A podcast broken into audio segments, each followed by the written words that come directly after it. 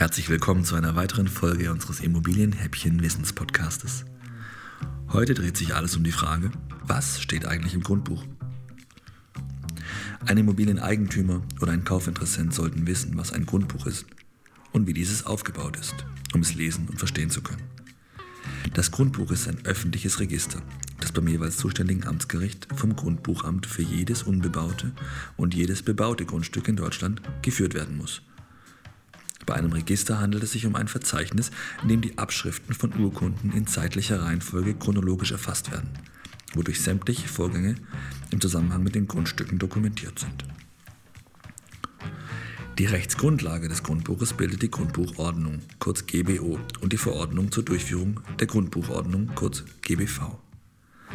Der grundsätzliche Zweck des Grundbuches besteht darin, dass es die Rechtsverhältnisse eines Grundstückes darstellt und Auskunft über die Eigentumsverhältnisse sowie Lage, Beschaffenheit und Größe des Grundstückes erteilt.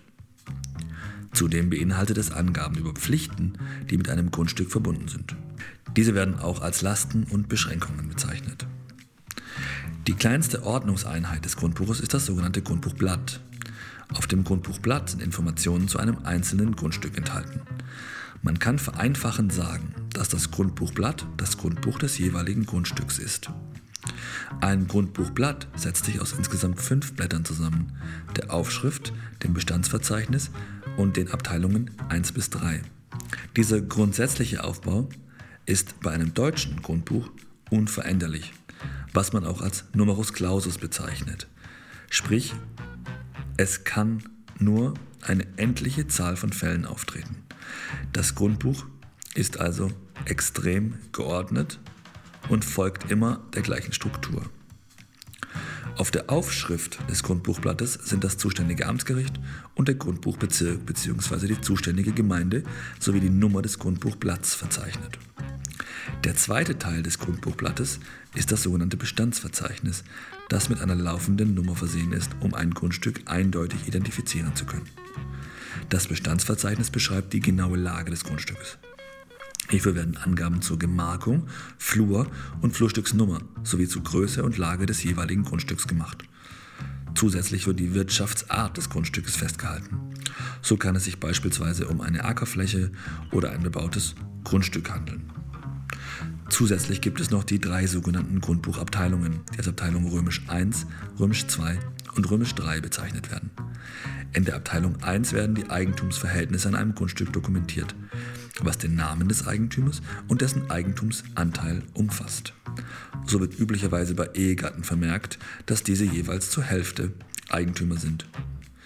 In dieser Abteilung werden aber auch Erbbauberechtigte erfasst. Übrigens ist es erst seit kurzem so, dass wenn Eheleute gemeinsam ein Grundstück oder eine Immobilie kaufen und dies nicht in Miteigentumsanteilen tun möchten, sondern in Form einer GBR, dass diese GBR dann auch wirklich als solche und zwar als GBR in Abteilung 1 eingetragen wird. In der Regel erhalten Sie vom Notar nur dann das Grundbuch und zwar nur den Grundbuchauszug, wenn Sie ein berechtigtes Interesse vorweisen können. Dazu zählt nicht das reine Kaufinteresse. Wir als Immobilienmakler sind dazu verpflichtet, dem Notar nachzuweisen, dass wir den Maklerauftrag vom aktuellen Eigentümer erhalten haben und tun dies, indem wir den Maklervertrag schwärzen und entsprechend nur die entscheidenden für den Notar wichtigen Stellen offen lassen, damit der Notar feststellen kann, dass wir ein berechtigtes Interesse haben, den Grundbuchauszug anzufordern. Der Grundbuchauszug zeigt in der Regel nicht die gesamte Historie an, sondern nur die letzten ein, zwei oder drei Eigentümer. Die vorherigen Eigentümer werden in Form von roter Schrift, die durchgestrichen ist, dargestellt. Die aktuell gültigen Eigentumsverhältnisse in Form von nicht durchgestrichener schwarzer Schrift. Nun zur Abteilung 2 des Grundbuches. Die Abteilung 2 des Grundbuches stellt die sogenannten Grunddienstbarkeiten dar. Es werden sämtliche Lasten und Beschränkungen eines Grundstücks aufgeführt, die für einen Kaufinteressenten von Interesse sind, da hierdurch seine Nutzung eingeschränkt werden kann bzw. Verpflichtungen gegenüber Dritten resultieren. In dieser Abteilung werden beispielsweise auch Grunddienstbarkeiten, aber auch Nutzungsrechte, Niesbrauchrechte und Erbbaurechte vermerkt. Grunddienstbarkeiten sind Belastungen eines Grundstückes zugunsten des jeweiligen Eigentümers eines anderen Grundstückes. Ein Beispiel für eine Grunddienstbarkeit ist das Wegerecht über ein Grundstück, zum Beispiel ein Fußweg oder eine Zufahrt auf das eigene Grundstück, das über ein anderes Grundstück führt. Hierbei ist es besonders für den Käufer wichtig, sich zu vergegenwärtigen, dass es sich hierbei nur um Dienstbarkeiten, also um Lasten handelt. Das Grundstück, das Sie kaufen, verfügt also über Belastungen zugunsten Dritter. Wenn Sie ein Grundstück erwerben, das Rechte gegenüber anderen Grundstücken besitzt und Sie diese anderen Grundstücke nicht mitkaufen, dann werden Sie diese Rechte nicht in Ihrem eigenen Grundbuch wiederfinden, sondern diese in Abteilung 2 des anderen Grundstückes als Belastung, also als Grunddienstbarkeit zu ihren Gunsten wiederfinden. Dies bedeutet also, dass sie das berechtigte Interesse haben, beim Notariat die Grundbuchauszüge etwaiger anderer Grundstücke anzufordern, für die Sie eine Grunddienstbarkeit besitzen. Man spricht in diesem Zusammenhang auch von beherrschten und beherrschenden Grundstücken.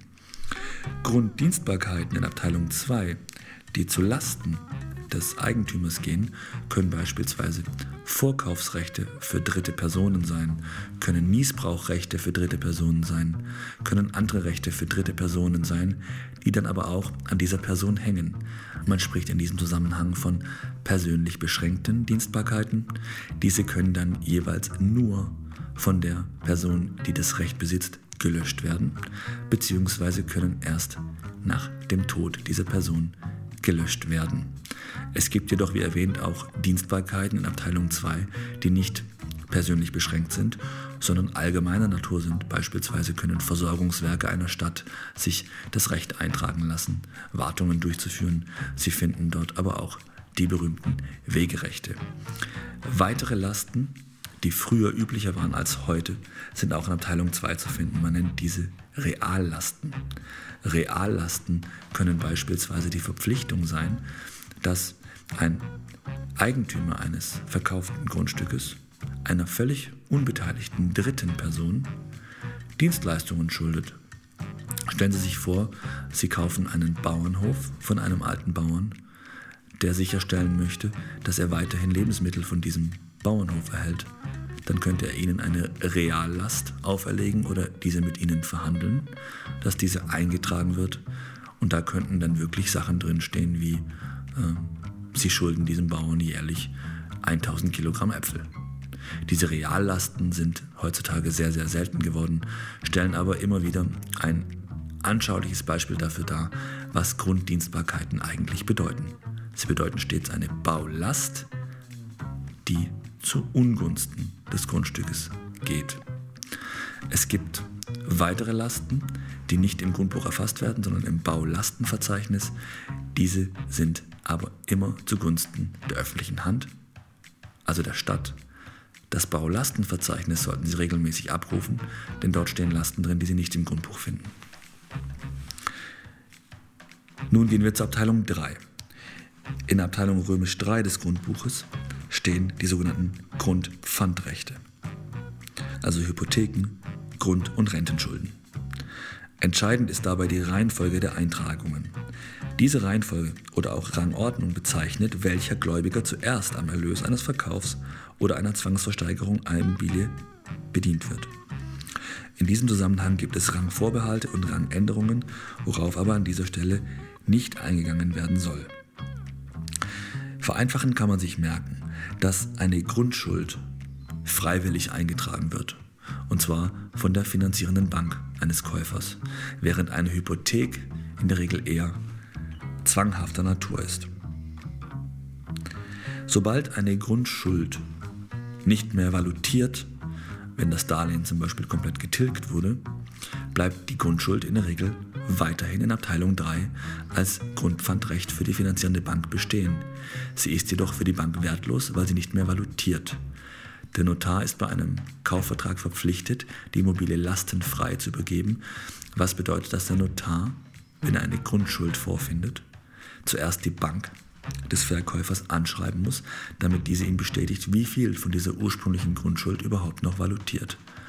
Sollte noch etwas valutieren, wird dieser Betrag vom Notar erst einmal abgezwackt, sodass, wenn dann die Fälligkeitsmitteilung versendet wird, der Käufer verpflichtet wird, den noch offenen Teil an die Bank zu überweisen und nur den Restbetrag an den Verkäufer. Eine Löschung im Grundbuch ist automatisch nicht vorgesehen. Sofern Änderungen vorgenommen werden, wird dies dadurch gekennzeichnet, dass die vorherigen Einträge rot unterstrichen werden. Dies bedeutet, dass die Einträge nicht mehr gültig sind. So lässt sich die Entwicklung der Änderungen weiter nachvollziehen. Es wird unterstrichen, damit die Lesbarkeit des Eintrages gewährleistet bleibt. Heute werden die Grundbücher üblicherweise elektronisch geführt. Es gibt zwei spezielle Arten des Grundbuchs. Das Erbbaugrundbuch sowie das Wohnungs- und Teileigentumsgrundbuch. Wir beschäftigen uns in unserer Praxis als Immobilienmakler in der Regel mit dem Wohnungs- und Teileigentumsgrundbuch. Unter Teileigentum versteht man Sondereigentum, das nicht zu Wohnzwecken gedacht ist, wie beispielsweise gewerbliche Immobilien sowie Garagen. Eine Einsichtnahme in das Grundbuch ist, wie besprochen, nur dann möglich, wenn Sie ein berechtigtes Interesse haben. Ob ein berechtigtes Interesse wirklich vorliegt, muss derjenige belegen, der Einsicht nehmen möchte. Das jeweils zuständige Grundbuchamt entscheidet dann darüber, ob dies der Fall ist. In der Praxis fragen wir unsere Grundbuchauszüge jedoch nicht beim Grundbuchamt an, sondern bei einem Notar unserer Wahl. Grundbuchämter benötigen aktuell einfach zu lange, um die Grundbuchauszüge zu liefern. Wir sind Ihre Immobilienexperten für die GOI-Region. Auf der Internetseite https www.wohntreu.de finden Sie weitere Informationsmaterialien rund um unser Lieblingsthema Immobilien.